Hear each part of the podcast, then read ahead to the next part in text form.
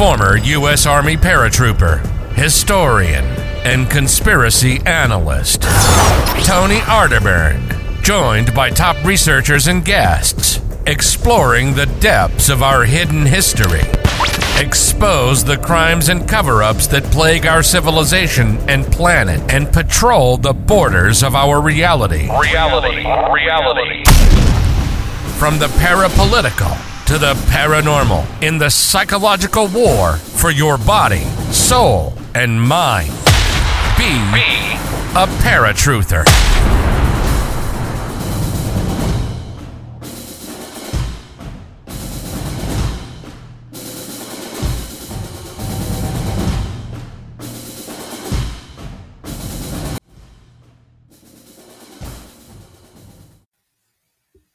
All right, ladies and gentlemen, welcome to another episode of Paratruther. I am your host, Tony Arterburn. Today, I have a very special guest. I've I've uh, wanted to have this gentleman back on. He's been he's been with us since 2019 on the Arterburn radio transmission back in the San Antonio days, and uh, one of the original, one of the one of the founding fathers of the Truth Movement, if I say so myself. Uh, authors of the Shadow of Power, uh, Truth is a Lonely Warrior uh, Tornado in the Junkyard, 13 Pieces of the Jigsaw. I'm going off memory here, James. This is the great James. You're doing. You're you're absolutely on a spot on there. Yeah. Uh, lo- love your work. Uh, so glad that you're here. And uh, you've got a new book out. It's called Missing Saints, Missing Miracles. Mhm. And this is a little bit of a a break from your your normal work, which is you know uh, conspiracy, New World Order, alternative history, which you do a magnificent job on. Always a Christian undertone in what you do. Uh, as a matter of fact, I've thanked you thanked you on air before for for really leading me back to to Christ in a lot of ways that I had felt like I had uh, because of um, uh, the church and my upbringing being so ultra Zionist and and uh, warmongering. I just felt disconnected from my faith for a while after I got home from Iraq. Reading Uh, likewise, likewise. I was not in Iraq, but I had the same experience with Zionist churches. I know that you did. I read your work and it just really flipped a switch in me. And I just feel so much more comfortable in my faith now and understanding that history and, and what happened. So uh, what you say is is it has a lot of weight with me, and uh, wanted to have you on to talk about this new work. And um, let's you know let's just kind of start from the beginning. It's missing saints, missing miracles, and uh, what what led you to write this? What's the subject matter before we get started? I mean, what uh, what what would you like to lay the groundwork with? Okay. Um, yeah. Um, I should talk probably a little bit about how I came to Orthodoxy, and and I want to mention that um, the very beginning of my book uh, is called um, "A Brief Message to My Catholic, Protestant, Evangelical Friends," because um, even though this book is written from uh, Orthodox Christian perspective, which is still you know making forays into uh, American consciousness uh, and, and since uh, the uh, um, mid to late 20th century. Um, I wanted to make it clear to others that you know, I come from a diverse background. I, I grew up in an agnostic home. We didn't go to church, on, on the, except on the rarest occasions when you know when my sister needed a a, a pastor's recommendation for uh, entrance to a certain college we went to church for two or three weeks just so we could talk to the pastor and get the recommendation. That was that was about the extent of our church participation. Um, so I, I, when I was 20 years old, I was a total atheist, and then um, being very unhappy with my life in many respects, I uh, joined up with the New Age movement, which had certain attractions to it. This is from 1972 to 1982, so a full 10 years before I finally saw through it, and I said, you know what? I, I can see plainly with my own eyes that this is a deception. There's things they're saying that are not true. So I got out of that, and I had uh, in 1978 I had read uh, Gary Allen's book, None Dare Call a Conspiracy, which was my wake up call to the New World Order, and I saw from him that the people who opposed the New World Order were primarily Christians, and I started to develop this affinity towards Christianity. I became a Christian in 1983, and I spent um, uh, more than 30 years in evangelical churches. And, uh, but the problem was that um, I uh, eventually ran into the Zionist element um, very strongly and repulsively. And um, uh, I, I, think to explain what happened uh, with going to Orthodox, I need to talk a little bit about not just my experience, but what happened to the church itself. You know, for the first thousand years, there was basically one Christian church. There were a couple of schisms, and uh, sometimes there were heresies, which would be condemned by what they called ecumenical councils. There were seven convened over the first millennium. Um, but basically, was one uh, Christian church, and it's very interesting if you take a look at uh, the first major church historian, Eusebius. Um, he talks about a guy named Hegesippus. And Hegesippus was a Christian who went from city to city, and he went to Corinth, and he went to Rome, and he went from to many cities, and he found wherever he went, this is the second century AD, that the Christian doctrine was the same. It was not like today where you go to one church, you hear one thing, and another church, you another thing. Everything was was laid down by the apostles when they established the first churches uniformly. And so it was a one Christian church uh, for the first millennium, and nobody asked what your denomination was. But then in 1054 AD, Constantinople, which uh, was the Eastern Orthodox Church, and the Vatican in Rome split. And there were there was more than one reason for this, but the primary reason was that the Pope of Rome said that from now on he had sole authority over the church. But this had not been the case, with, with due respect to my Catholic friends. This has not been the case for the first millennium. When the ecumenical councils met, such as the Council of Nicaea in 325 AD, there was a vote taken, and you had people there, the Patriarch of Constantinople and Rome, and Antioch and Jerusalem and Alexandria, and bishops from all over Christendom, and they would vote uh, as to what was a heresy, what wasn't a heresy, and uh, what the modern practice, the, the, current practice of Christianity should be. But in 1054, the, the Pope claimed exclusive authority, which was unacceptable in the East. So in 1054, the Vatican and Byzantium split. And from that point on, from 1054 AD, the only exposure the West had, we in the West, was to the Vatican um, until the 1500s when Martin Luther came along. And Martin Luther, of course, had some some reasonable, legitimate grievances with the Catholic Church. But the problem was, and I think he would have regretted it, Martin Luther, if he saw what was going to happen, but the church began splintering into tens and hundreds and then thousands of denominations until you couldn't recognize Christianity anymore. And, um, you know, Henry VIII uh, started the Anglican Church, the Church of England, simply because the Pope wouldn't give him a divorce. And that's the whole reason that church got started. It's kind of ridiculous. And um, uh, then bringing it up to, to, kind of modern times um, in America and, and, and, try to tie in my own experience. Um, you know, I was an atheist for many years, and one reason was I, I believed in Darwin's theory of evolution. Well, Darwin made a very interesting statement, which I quote in this new book. Um, this is a quote from uh, 1873, where he explains his true purposes. You know, Darwin said this. He said, "quote Lyell, who was a evolutionary friend of his, Lyell is, is most firmly convinced that he's shaken the faith in the deluge, meaning the biblical flood, far more efficiently by never having said a word against the Bible than he if he had acted otherwise. I have read lately Morley's Life of Voltaire, and he insists strongly that direct attacks on Christianity, even when written with the wonderful force and vigor of Voltaire, produce little permanent effect. Real good seems only to follow the slow and silent side attacks. End quote, Charles Darwin, 1873. So, so Darwin wasn't really adv- interested in advancing science. His goal was to make people think that uh, there was no God, no creator. And what he proposed in his book on the origin of species. You know, I've got a, I've got two books on, on Darwinism, and um, uh, I've got one of them here. Um, this came out in 1999, Tornado in a Junkyard. And had a smaller one come out later for people who couldn't read a big book called The Case Against Darwin. Um, Darwin was uh, claimed uh, that uh, life began by uh, chemicals randomly forming the very first cell, and then that first cell became multicellular and became uh, uh, invertebrates, then fish, and the fish came ashore, and they became uh, amphibians and reptiles and mammals and apes then men. Right? That's the whole. That's Darwin's theory. Okay, but Darwin tr- fooled the public. He tried to put this on the same level as chemistry and physics. You know, chemistry and physics consist of laws like the boiling point of water, which you can establish through observation, repetition, testing, and proof. But Darwin's ideas, like the idea that uh, apes lost their hair and became men because they preferred mates with less hair, that was based on his speculations about things that happened millions of years ago that you could not observe, you could not test, you could not uh, prove.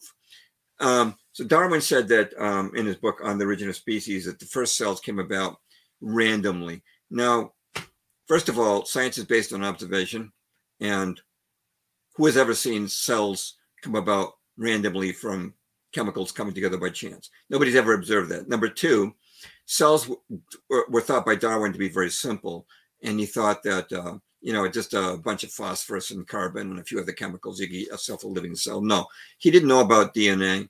He didn't know about um, uh, the genetic code. And Sir Francis Crick, who won the Nobel Prize for co-discovering DNA, said that the chances of getting one protein by chance, as Darwin had claimed, and there are thousands of different proteins even in one bacterial cell, so the chances are 1 in 10 to the power of 260, which any mathematician will tell you is totally impossible.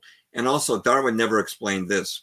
If the first cell was created by chance, that means that for evolution to continue, that first cell, before it died, must have completely developed and perfected the process of cellular reproduction. Because if it didn't, then there would have been a second cell. So the evolutionary process would have stopped right there. So, so in my book, um, Tornado Room Junkyard. If you if you go to my website jamesperloff.net, I've got um, scroll down on the home page. There's an interview there, uh, which is the most watched interview. You don't mind, my rep uh, mentioned that uh, another uh, podcaster uh, SGT report. It was the most watched interview ever. It's called God is Real, and it had three million acknowledged views on YouTube before they censored the video altogether. But you can still see it. Um, so um, Darwin had now cleared the path for direct attacks on Christianity. And this became a, bifurcated, it was, a, a two pronged attack. On the one hand, the Rockefellers began uh, funding what they called the modernist movement. And this is the uh, 1890s that began this. They began funding seminaries that would uh, say that, you know, the Bible, we don't really know who wrote it, it's not authoritative. We don't really believe there were any miracles done by Jesus. There's no resurrection. He didn't die on the cross, um, et cetera, et cetera that was a modernist movement funded by the Rockefellers, and it continues to this very day. And this take, took took took over in the um, most of the mainline Protestant denominations. In fact, just to give you an example of how the Rockefellers tie into this, in 1922, um, Harry Emerson Fosdick, who was the uh, pastor of uh, First Presbyterian Church in New York, gave a modernist sermon and he said the bible didn't have any authority there were no miracles no, no resurrection jesus wasn't coming back again etc and this caused outrage in his church. Well guess who then hired him to become the pastor of his church? It was john d. Rockefeller. Immediately hired harry emerson fosdick to become the pastor of riverside church which john d. Rockefeller built at a cost of four million which back in those days would be probably a hundred million today yeah. Um, and uh, by the way, uh, Harry Emerson Fosdick's uh, brother Raymond was the president of the Rockefeller Foundation. I'm just trying to show you how the Rockefellers tie into the modernist movement. And if you read my book, uh, uh, Truth is a Lonely Warrior, I have a full chapter on the modernist movement and Rockefeller's involvement in it, but you can read it for free on my website, jamesperloff.net. Now, countering the modernist, and I'll, I'll end off soon. I've been talking for a long time, I know uh, were the fundamentalists. The fundamentalists said, hey, we believe the Bible, we believe in Jesus, we believe in the miracles. And this kind of church that I attended. But what I didn't know for a long time was that they they had been hijacked themselves by the Rothschilds um, in this what's called the Scofield Reference Bible, which came out in 1917.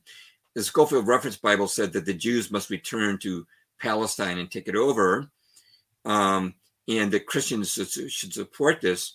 It's very interesting. The, the Scofield Reference Bible comes out in 1917, the same year as the Balfour Declaration, in which in which uh, the British government promised Lord Walter Rothschild and the Zionist Federation that they would pro- that they would establish a Jewish homeland in Palestine, even though Britain never had been in Palestine in all the years of its history. And though the sun sun never set on the British Empire. They'd never been in Palestine until they signed this declaration with Lord Walter Rothschild. Now, shortly after that, the, America declared war in World War One. Even Wikipedia admits this was a quid pro quo. The Zionists promised Britain that if they uh, issued the Balfour Declaration, promising a Zionist Jewish homeland in Palestine, they would bring America into the war. So that happened. But Woodrow Wilson waited for that declaration of war until the Tsar had abdicated and the Bolshevik Revolution occurred in Russia. Why did why did uh, Wilson wait? Very simple, because he knew that if America declared war and joined World War One, the Tsar's position would be strengthened in Russia, and he'd no longer have to abdicate. So all these events of 1917, the Balfour Declaration, the Scofield Reference Bible, the American Declaration of War, um, and the Bolshevik Revolution, all are sequentially occurring exactly according to Satan's plan. And I have to say that Zionism, along with globalism and communism, are all parts of the Antichrist New World Order, which has been taking shape for many centuries now. Yeah, the history books will tell you there was a sinking of the Lusitania, but that happened in 1915. You know, they say it was a, a reaction to the sinking of the Lusitania. And you, you know, was that May of 1915? And Wilson got us, he ran uh, for reelection on the slogan, he kept us out of war in 1916. And then he gets uh, reelected, uh, waits for the inauguration. Then you're right, he waited until what was it? We declared war in April. So it was after the czar had abdicated. You're exactly right. Right. Um, yeah, I actually have a full chapter, um, a full blog post, um, and that's also in my book, uh, 13 Pieces of the Jigsaw. Um, uh, I have a full chapter on, on the Lusitania. And uh, absolutely, Lusitania was carrying war munitions uh, uh, using civilians as a shield. It was a British ship, it's not an American ship, but it happened to have American passengers on board. And the Germans torpedoed it because they were trying to prevent these munitions, which included, uh, you know, all kinds of, you know, um, uh, uh of uh, uh, everything from rifle cartridges to um, naval explosives for for mines um, that were were stowed in her hold. And this is why the Lusitania went down in just 18 minutes after being hit by a single torpedo. And those World War One torpedoes were very small. It blew up and it sank in 18 minutes because there were so many munitions that, that detonated when that torpedo hit. Uh, that was a British plan. The Lusitania was sent directly into the path of a British U-boat, the U-20, south of Ireland, on the direct orders of Winston Churchill, who was then head of the British Admiralty. And I can give you a quote from uh, the, the uh, British naval officer who was the, the greatest uh, historian of our British naval intelligence. This was a deli- deliberate plan by by Churchill but absolutely uh, Wilson tried to play that for all he could to get us into the war. But in 1916, yeah, you, are quite right. It was May of um, 1915, the Lusitania sunk. But in 1916, Wilson, to keep his um, himself in office, had to uh, talk about he kept us out of war. And as soon as he reelected, he immediately moved to move us into the war again, which occurred in 1917, the year after, shortly after he was reelected. I remember a quote from Winston Churchill about World War One. Uh, you know, he was first Lord of the Admiralty, but uh, his failed invasion of Gallipoli, you know, the the whole uh, debacle that happened there. I think that was like 1915 mm-hmm. or so. It was about the time of the Lusitania, I believe. Mm-hmm. And, uh, he said, uh, "Nothing will stop me from uh, going forward with this delicious war." He really loved it. he loved it. Yeah, Winston Churchill has been lionized as a hero. He was no hero. He was a slave to the bankers who bailed him out more than once um, when he, he lost money in the, in the stock market. And uh, eventually, um, of course, they, they made him prime minister uh, following the defeat at uh, Dunkirk.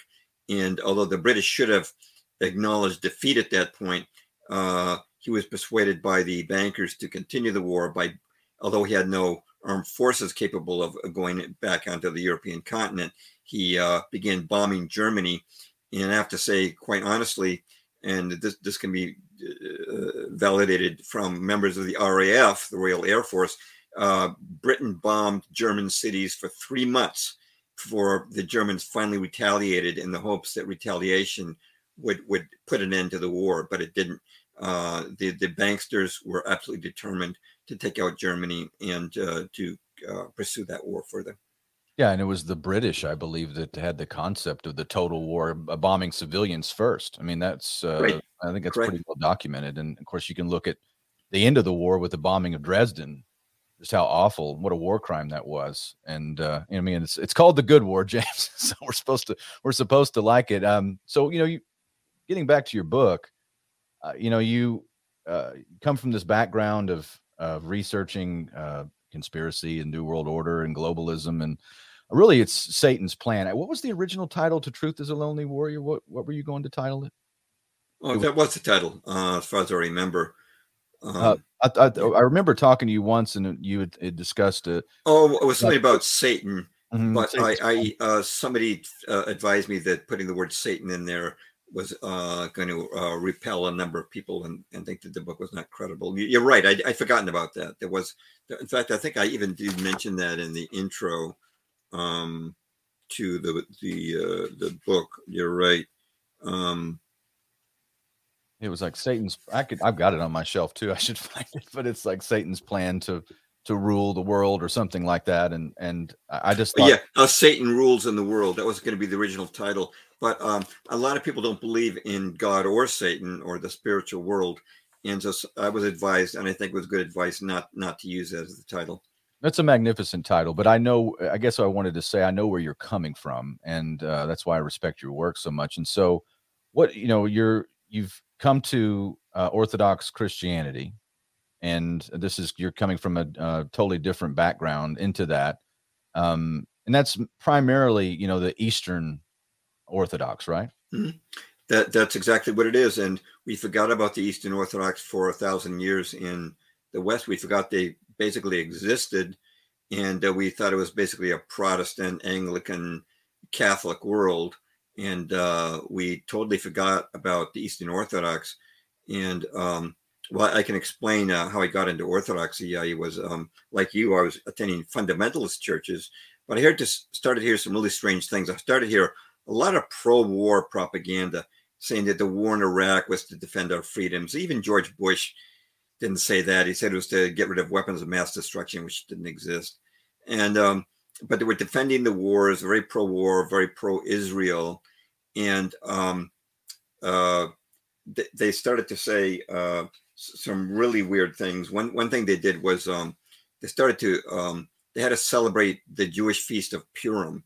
They said, you know, for part of today, we're not going to be a church, we're going to be a synagogue, and we want everyone to pretend you're a you're a Jew in a synagogue. And They passed out these kazoo-like instruments, and we're celebrating the feast of Purim, which is um, not only a, a, uh uh Jewish celebration of being relieved of their enemies, but also a uh, celebration of the slaughtering of um, their enemies. And uh, knowing what, if you know what I know as much about critical race theory, um, uh, as I looked around me and I saw people celebrating Purim, they're almost like they were celebrating their own deaths. Um, it was uh, really weird, and it was what I would I would call um, Christian sheepalism. It was like you, you, you even though that we're, we're not supposed to to follow Jewish customs anymore, um, people were doing it because the leaders of the church told them to. And I, I looked at another Christian across the aisle from me, and we both looked at each other and we shook our heads. We knew this this wasn't right. Um, and I heard um, a lot of um, really um, unchristian things in, in this church. One was that the period of grace under Jesus is only temporary. We're going to go back to having Jewish animal sacrifices. And I thought, holy cow! I mean, the the the, uh, the book of, of Hebrews says that Jesus paid the price once for all. We no longer need animal sacrifices or a, a temple priest. They said we're going to rebuild the temple. We're going to have um, Jewish animal sacrifices again. And they also said that when Jesus returns, he's going to rule from this Jewish temple for a thousand years, which is based on one passage, you know, uh, Revelation 20. It's very dangerous to base a doctrine on, on one passage, especially when that passage um, is to a certain degree symbolic, which a lot of Revelation is. But um, if you look at Jesus um, in his own uh, ministry here on earth, he never wanted to be an earthly king. They tried to make him an earthly king. He he he ran away when they tried to make him an earthly king. But also, um, well, also along with that, he said, "My kingdom is not of this world." Okay, and also, um, uh, Jesus said, this is very important in Matthew 24, say we weren't to look for him in temporal places. He said, uh, talking about his second coming, he said, So if anyone tells you there he is out in the desert, do not go out, or here he is in the inner rooms, do not believe it. And quote, that's from Matthew 24. Uh, so Jesus said, Don't look for me in inner rooms, but my my Zionist church, my fundamentalist church was saying, look for him in the inner rooms. But here's the here's what I, I consider the clincher on this. Now, the apostle Paul in uh, 2 Thessalonians described who will actually rule for the temple, and it's not Jesus. Here's what he said. Again, 2 Thessalonians, quote, concerning the coming of our Lord Jesus Christ, don't let anyone deceive you in any way, for that day will not come until the rebellion occurs and the man of lawlessness, meaning the Antichrist, is revealed, the man doomed to destruction. He will oppose and exalt himself over everything that is called God or is worship, so that he sets himself up in God's temple, proclaiming himself to be God end quote, the Apostle Paul. Now, here he's clearly saying that the man who claims he's Christ in the temple is going to be the Antichrist. Yet my Zionist church was saying, no, no, that's going to be Jesus. Jesus is going to rule from that temple for a thousand years. I said, this is unscriptural. It's actually completely contrary to the scripture. And so I had to get out of there. And I got out of that church fast.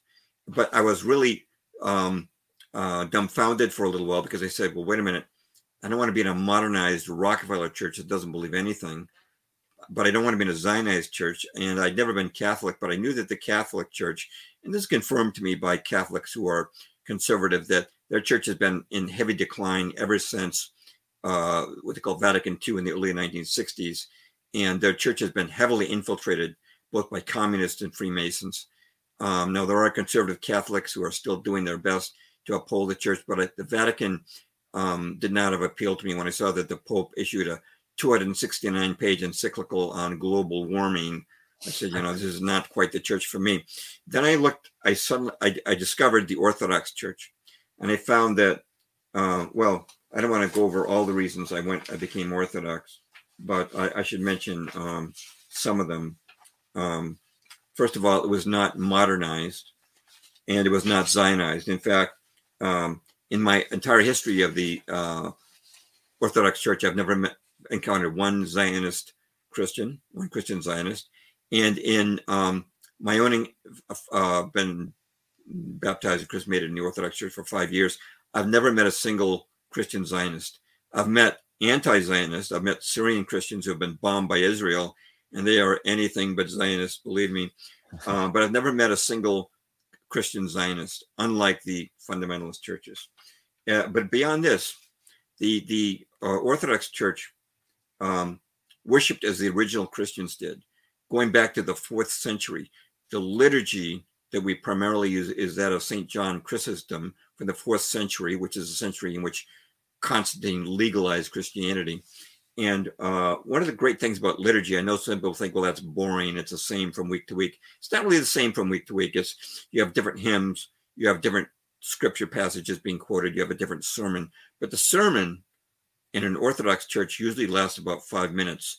In a Protestant church, it goes on for about 40 minutes. And what happens is, and I, am not going to overgeneralize, but what often happens is the the pastor becomes the centerpiece of the um, worship service instead of Christ. But in the Orthodox Church, the communion service, which is done with consecrated bread and consecrated wine, is a centerpiece. Christ is a centerpiece. The, the priest takes a backstage. He's a minor figure in the Orthodox service.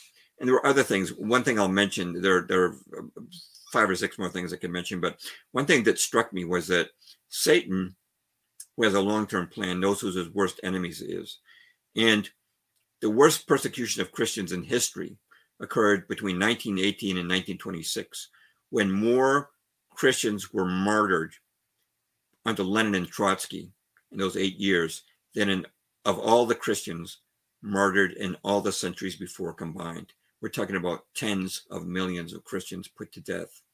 And of course, this continued under, uh, these were Orthodox Christians. And of course, it continued in 1932 and 1933 with the Holodomor, which was the uh, deliberate starvation of Ukrainians by Stalin. Seven million died, including three million children. Again, these were Orthodox Christians. Now, I, like to point out, and I point out in my book, that there were other Christians that have been martyred and non-Orthodox Christians have been persecuted. Uh, I would never deny that. But the most persecuted church in history, I don't think there's any denying, is the Orthodox Church. The fact that Satan knew that the Orthodox were his worst enemy was one of the things that helped uh, draw me into Orthodoxy. There are several other reasons I went to Orthodoxy, but I don't want to belabor it. Um, I haven't even touched on what my book is about yet, so I don't want to go too far into this. Well, again, let's you know let's talk about your book. Uh, you got you know, we got a good segue from you know why you joined the Orthodox Church and and and I wanted to get back to the just to briefly uh, as we go into this the Council of Nicaea. Uh, you know, we talk about the that's really where the the different books were selected, what was going to be in, what was going to be out. Am I mm-hmm. correct on that? I mean, that's always uh, yes, I, that's where they basically established the canon of scriptures uh, what was uh, to be in the Bible, what was not. And that's why, why I think we should give some due respect to the Council of Nicaea and the early Christians, because they were the ones who established the um, the, the, Bible as we know it today.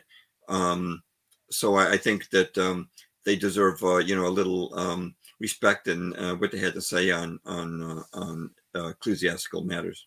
Okay, well, good. I wanted to get your perspective on that. Is there is there any break in the Orthodox Church as opposed to you know the the Catholic Church when it comes to um, the, the writing and the in the different books and what was what was in, what was out. I mean, you talk about things like the Gnostic Gospels and things that float around that uh, weren't included. Is there anything that the Orthodox Church picked up or um, you know has that the Catholic Church of the West doesn't?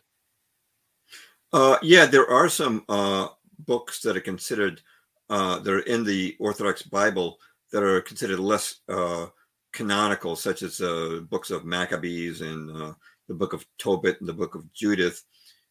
These are considered less authoritative, um, but they were included as being important um, books of the Bible, but they were tossed out when Martin Luther came around. I should mention, by the way, Martin Luther also tossed out the book of James because it talked about works. I mean, Martin Luther was all into um, faith only, and so he tossed out the book of James, but you know was reinstated into the Protestant Bible. But um, yes, it was the original Council of Nicaea that uh, decided about the uh, canonicity of the uh, the original uh, books of the Bible, and uh, this this is an important point to remember.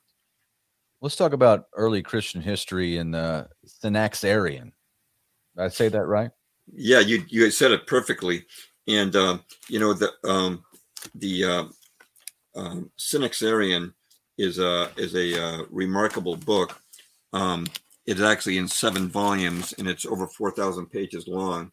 Uh, it's uh, called the Synaxarion: The Lives of the Saints of the Orthodox Church.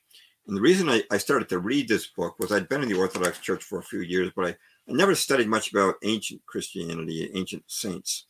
Uh, you know, by the word, uh, to, to, clarify the word saint, in uh, Orthodox and non-Orthodox churches, the word saint is used to describe any believer. But in the Orthodox Church, and this would be true of the Catholic Church too, a uh, a saint who's uh, capital S would be a commemorated saint, someone who's been recognized by the church for extraordinary virtue, extraordinary service to others, sometimes martyrdom, uh, not infrequently martyrdom, and also the working of miracles. And um, when I uh, picked up my first of the seven volumes of the, Synaxarion, I said, "Well, I'm just going to read this one volume, and you know, could edify me um, uh, spiritually." And the reason I started to read this Synaxarion was that um, there was a very venerated saint of the uh, Orthodox Church in the 20th century named Saint Paisios. He, he lived in a little hut on uh, Mount Athos in Greece, where there were 20 monasteries, and a very poor man, but a very spiritual man. And people came from all the world over to uh, to seek out his counsel and his prayers and his advice. And uh, he made a remarkable prediction uh, about uh, the uh, the uh, mark of the beast. Here's what he said. This guy died in 1994 of Martin John. He said a vaccine has been developed to combat a new disease, which would be obligatory those taking it will be marked. Later on, anyone who's not marked will not be able to buy or sell, get a loan, and get a job, and so forth. My thinking tells me that this system, a vaccine system, is what the Antichrist has chosen to take over the whole world. And quote, I mean, this guy died, pre, reposed or died in 1994. So this was a remarkable prophecy by him. And I, I, I felt I should take his word seriously. He said, read from the lives of the saints. Now, there's a lot of books called The Lives of the Saints, but the Synaxarion, which took over 10 years to compile, and again, as I mentioned, is uh, over 4,000 pages long. I was reading it and I started to discover things about the history of Christianity that I never knew before. And he said, wow, this is this is amazing. I, I never knew that before. I never knew that about that person before. And it's including figures in the New Testament. And then I um, also read about miracles. And um, there's actually a uh, very uh, relevant quote from Jesus about miracles. Here's what he said in John 14. He said, Believe me that I am in the Father and the Father in me, or else believe me for the, for the very work's sake. Believe me for the very work's sake. Certainly seems he's talking about miracles there. And continuing the quote from Jesus, he said, Verily, verily, I say unto you, he that believeth on me, the works that I do, shall he do also. In greater works than these shall he do, because I go unto my Father. End quote. Now, uh, when I was in evangelical churches, I was told rather consistently that there were no miracles after the book of Acts. All the miracles stopped after the book of Acts. That was just something that Jesus used to jumpstart Christianity. Then I read the Synaxarion. I'm reading from the fourth century, the seventh century, the 10th century, the 14th century. I'm seeing miracles as well as church history that I had never known about. And I said, you know what? People who are in the West don't even know about this stuff. And um, I felt that it was my duty to read the whole 4,000 pages and then give a very uh, condensed version of this history, missing history and missing miracles that we didn't know about in the West. Now I know that some people will will doubt this, and we'll get into that. Um, I address the doubts and the skeptics uh, in in the book because I know there will be those. I would have been a skeptic, you know, back when I was an atheist. I would have said, "Oh, that's just a bunch of BS," you know. But um, I, I get into all that. But we could talk about some of the missing history and some of the missing miracles, and then the the um, other thing I like to talk about is that everybody who did a miracle in the Synaxarion, and this is drawn from hundreds of manuscripts from dozens of countries, from Ireland to Greece to Russia, over many centuries, they all had one thing in common.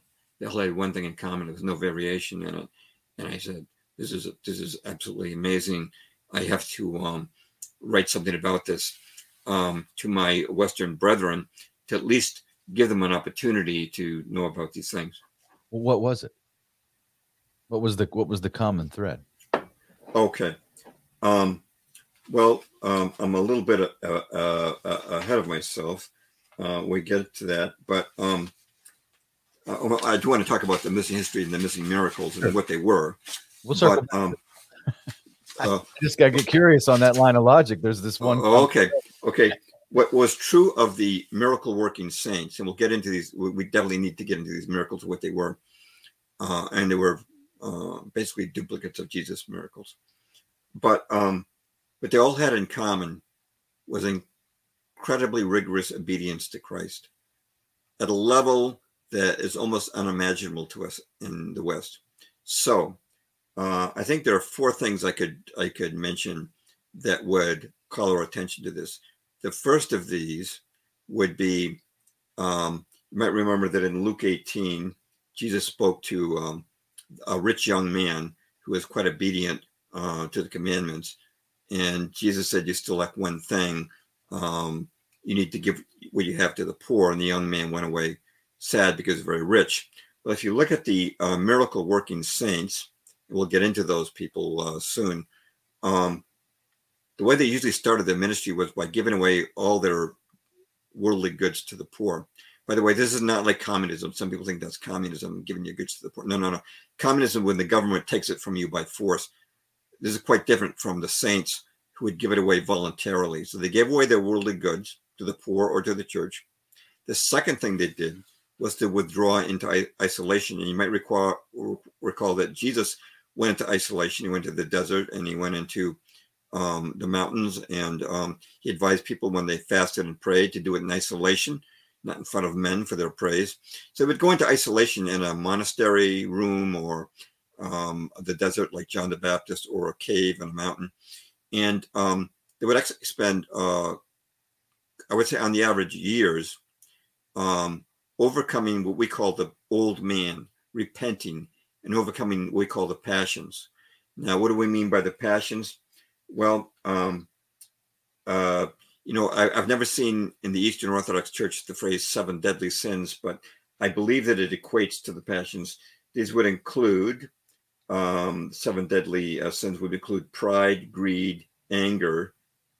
I have a, a, big problem with that myself. Envy, lust, gluttony, and sloth. And um, it's an interesting thing. Before these men became teachers of men or priests or abbots of monasteries, they would first conquer themselves, conquer what we call the old man in Christianity. It, wasn't a matter of taking a theology course like we think today, get a PhD from uh, some seminary. No, no, you had to conquer yourself first before you became teacher of men. And um, uh, uh, for example, uh, Saint uh, Peter the Egyptian lived in the fourth and fifth century. Said, "For as long as one is dominated by a passion, he cannot be called a servant of God because he's a slave of the passion he serves, and he cannot therefore teach others how to free themselves from it." So this was a requirement of the early saints to overcome your old self. Wow, that took a lot of doing. That took getting away from society and all its temptations. The third thing they did was real fasting. Now you might recall that Jesus fasted for 40 days. In in the book of Acts, we see the apostles fasting. And these guys, when they fasted, they really fasted. I mean, they weren't gluttons. They they would eat bread. Some of them would eat only bread and water, or dry vegetables near where they they um, had their uh, hangout. Um, but they didn't eat rich foods. They denied self. They carried their cross. They denied self. The fourth thing they did, I have to say, is um, as St. Paul advised, um, but we almost never carry out today, and certainly I haven't. They would pray all day. Literally, they would pray all day or meditate on the scriptures. And through these things, giving away their, their goods to the poor, conquering themselves, their passions, praying all day and strict fasting, they grew in closeness to God. The closer they grew, drew to the character of God, the more was their ability to carry out miracles, which we'll get into the specifics of next, I hope. Um, this was the absolute common characteristic of all miracle workers. There was no such thing as a miracle worker who was a casual believer who said, you know, Jesus paid it all. I don't have to do anything. All of them lived their lives in strict obedience to Christ, something that we've, I have to say, that by and large we've lost sight of in the West. I don't hold myself up as an example of that. I know Catholics who are more devout than I am and attend Mass more often than I go to Orthodox services. I know uh, evangelical um, missionaries who go to poor countries for years and give themselves over to service to poor people. I haven't done that. These people outshine me. I'm not holding myself up as an example. I'm just saying what the 4,000 pages of the Synaxarion drawn from multiple centuries from multiple countries says about the miracle workers. It was strict obedience to Christ that led to miracles. And you talk about like the schisms and all the breakups of the church. I think that makes it harder for people to find true faith or to find that that calling where you give your life up for something because it mm-hmm. seems confusing. Does that make sense? Like I say, there's so many different factions, and like you don't really if you grow up in a certain kind of church, like a modern church, you're really not going to learn about the true Jesus. You're not going to learn about that. You're going to learn about some of the doctrines and dogmas surrounding that, or whatever particular branch of faith that, or church that mm-hmm. you're in. Or again, you just it, it misses so much of the mark. And uh, well, I'm glad you, I'm glad you've taken up this task. This is an interesting, really interesting subject matter. Want to, I wanted you to continue to talk about the time we have left, we got about uh, 17 minutes. We can talk about some of the miracles, and then yeah, we can talk about how you know what uh, what America would need to make that happen here. This, this miracles. Right.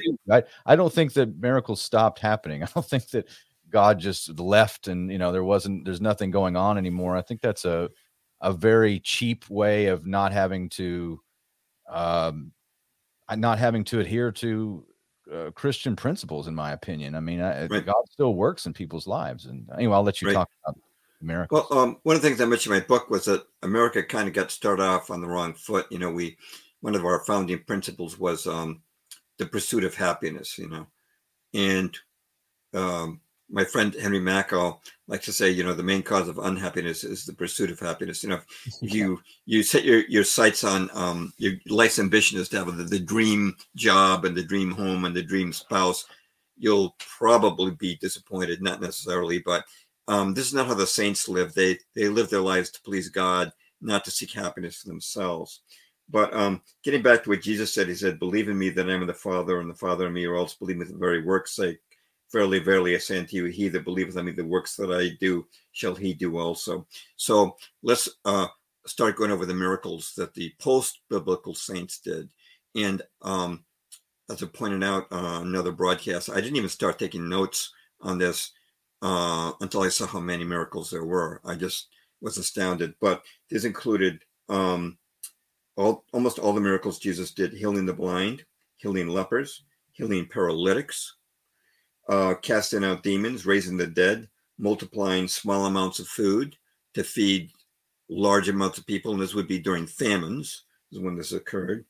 Um, halting storms, walking on water. There were a lot of saints who walked on water. Um, prophesying the future, knowing the thoughts of others, enabling fishermen to make a miraculous catch of fish, changing water into wine, and even moving a mountain, which I think is probably the most elusive of all um, miracles. But I give two examples in the book. And uh, when the book was in publication, I, I discovered a third example, which I didn't include in there. Um, uh, but they even did miracles that Jesus didn't do because he said, no, there were other miracles that he didn't do that uh, other future saints would do. This included halting plagues, halting droughts, and even turning back the flames of a city fire. Um, it was it was absolutely amazing to me. So I, I may be wrong, but I think my book is the only one that actually takes the miracles that were done, uh, catalogs them by type of miracle, and then shows chronologically, uh, for the most part, um, which saint did these miracles in which century and where they did them. Um, uh, and I also have uh, two chapters uh, addressing whether or not these miracles were real or not, because again, and those are going to be many, many skeptics. Um, some people, um, and I get into this. I have a, the second part of the book is where called "Where the West Went Wrong," and I think that's probably going to be the most irritating for a lot of people. Um, but um, uh, a lot of people think that um, uh, you should follow uh, Martin Luther's principle of sola scriptura. Don't believe anything unless it's in the Bible. Well, frankly, most of these miracles occurred after the Bible was written. So how can you expect them to be in the Bible?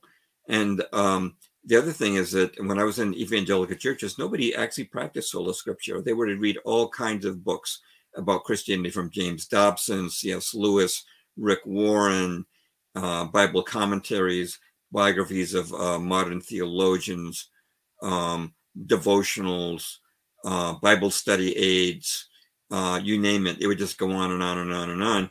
They would trust these modern theologians, but somehow the early church records from the first, second, third, fourth centuries AD would be dismissed because they would say it's not in the Bible.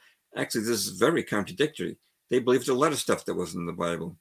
And uh, my own belief is that the closer you get to the original apostles and uh, who were passing on Christ's teachings, the closer you get to the truth. People don't have to accept that. But I do believe uh, that these miracles occurred. And I do believe that they occurred because these people were uh, obedient to Christ in a rigorous way that we've really lost sight of in the uh, West for example, the idea of once saved, always saved is, you know, I, I, heard that phrase a lot in evangelical churches, but, you know, none of the uh, miracle working saints ever said anything like that. They believed that their entire lives were to be dedicated to Christ. Um, uh, their work, their, their entire lives.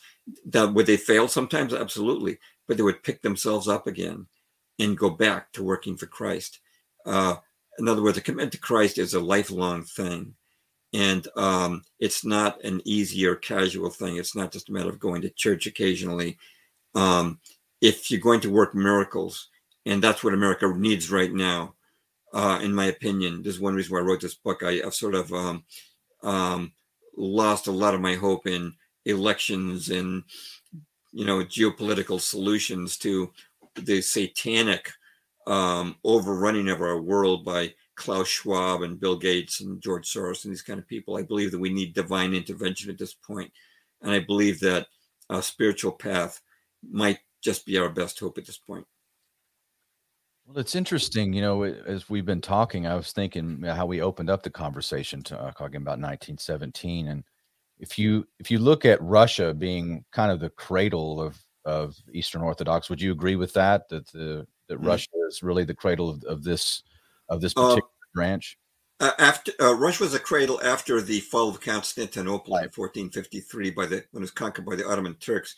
At that point, Moscow was called the Second Rome or I'm sorry, the Third Rome. And uh, Russia, from that point on, was the center of orthodoxy until the Bolshevik Revolution. Uh, very interesting how um, these centers of Christianity, Eastern Christianity, were targeted. Uh, right, and centuries. they were targeted by the banksters and the Satanists, the Luciferians, and you know, to establish what you would think of as the proto-globalism, which was the Soviet Union, the, the Bolsheviks, and uh, worldwide communism and of course that dissipated and uh, now Russia is facing the entire world again in some way. Like the, it's like they're the same mm. factions, same people, tar like triangulating there, and it's interesting. Like we, you know, look a hundred years later, we're looking at the, almost the.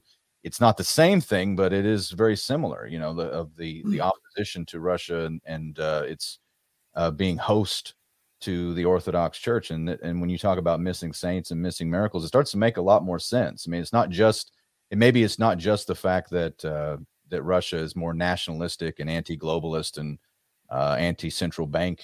I'm not saying they're perfect, and I'm not a Russophile. saying this is this is something. I mean, obvious. There's a reason why we gave Ukraine 76 billion dollars, and you know, right. there's a reason why we're on the brink of World War Three with these psychopaths in charge of our country. And I mean, right. if if you're Russia, you you don't want our we don't have morals. You know, like we're I mean, you, you don't want the acid of, of Western modernity on on your civilization. It's a civilization killer.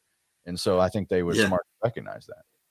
Yeah. Um, you know, it's interesting. Um, uh, I was in the John Birch Society for a long time and I wrote for their magazine, The New American. And uh, a book came out in 1984 called New Lies for Old by a, a KGB defector, Anatoly Golitsyn.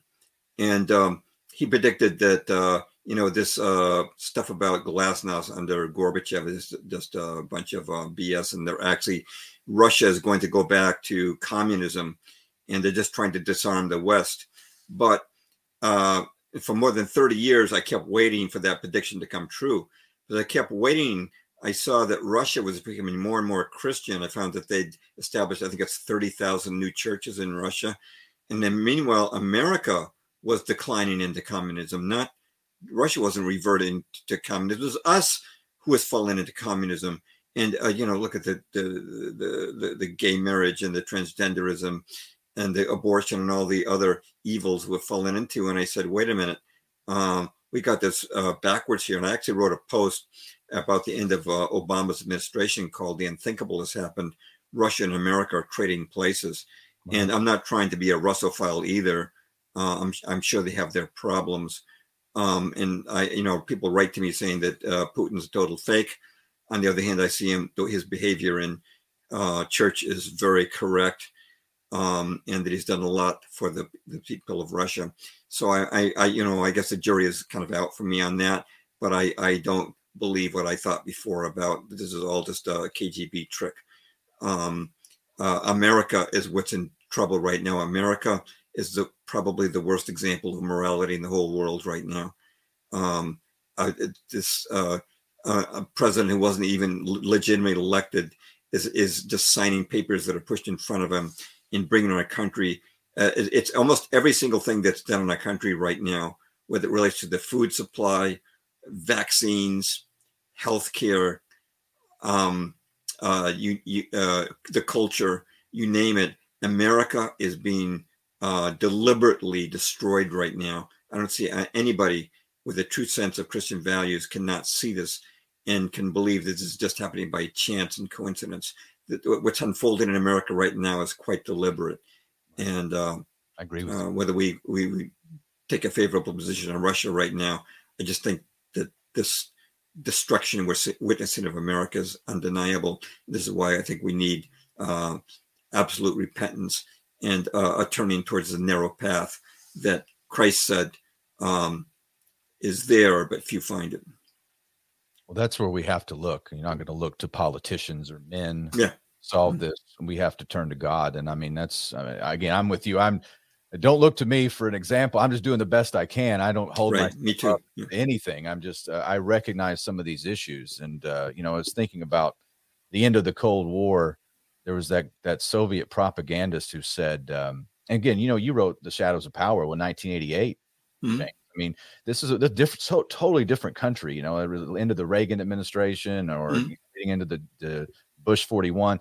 The Cold War was coming to an end, and and nobody thought that possible and all of a sudden it's gone. You know, the Soviet Union broke into 16 pieces, and one of the Soviet propagandists said, um, "We've done something far worse to you than beat you. We've taken your enemy away, and now you're lost. And hmm. man, are we lost." Hmm. Like we just everything went just crazy. You went had then you had the project for New American Century. You had hmm. the uh, the neocons and the, the, was it seven countries in five years. And I mean, all, I was hmm. part of that. I was part of the you know the um, post 9 11 invasion of the world.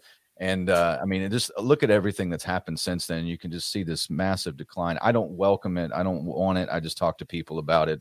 And uh, I did. I think books like this are really important because you can get back to history and what matters is that that phrase that um, I think Bu- Pat Buchanan said a couple of times is back to the catacombs. You know, that's of course it's a Catholic mm-hmm. reference. It's early Christianity, and like we go back to our right. go back to our roots. Uh, yes, that's absolutely true. Um, we need to uh, go back to what Christ said, and we need to look at how the original churches worshipped. Uh, they worshipped quite differently than uh, we do today. again, this is uh, one of the things that uh, drew me to to Orthodoxy. And Orthodoxy was, uh, I should mention, was not known in America. It was when, when America was founded, there was no Orthodoxy here at all.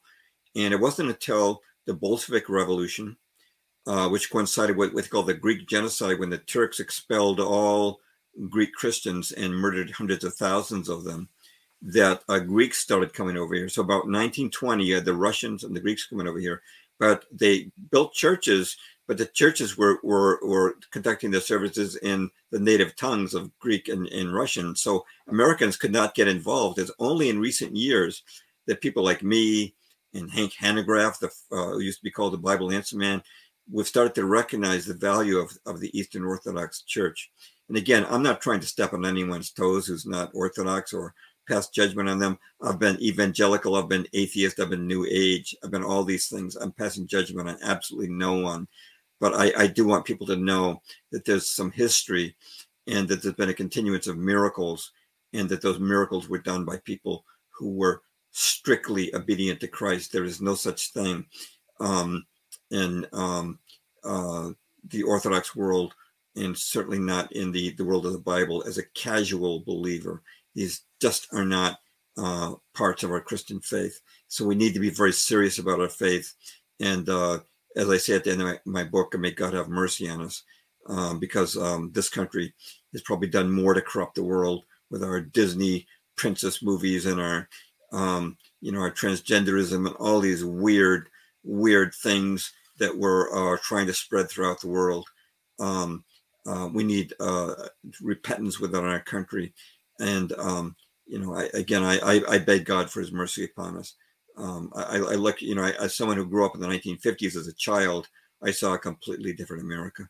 America that was prosperous, America that was not at war for 10 years between Korea and Vietnam, a, a, a, a country that was completely uniform in its morals we had a Christian moral outlook. There was no feminism, there was no transgenderism, there was no legal abortion, there was no homosexuality was done in dark closets, not out in the open like it is today. Um, this was once a pretty strong country.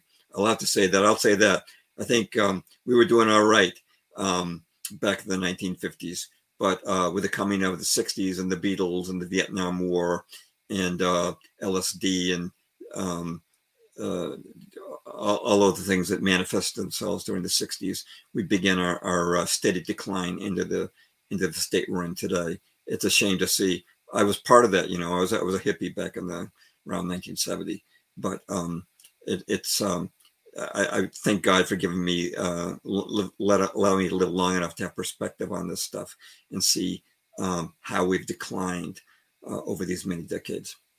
Well, I'm thankful that uh, he allowed that as well. And as always, shining a light in the darkness is the great James Perloff. The book is Missing Saints, Missing Miracles, jamesperloff.com. James, thanks for being here. Always, always a well, pleasure, my friend. Well, well, Tony, thank you. Uh, you know, it's it's people like you that give me a platform. You know, uh, my book wouldn't be selling at all if it wasn't people like you um, that uh, give me a chance to speak on on uh, these issues. Um, so uh, we're all working together against uh, the uh, satanic uh, New World Order. That's uh, uh, you know, something. I did an interview.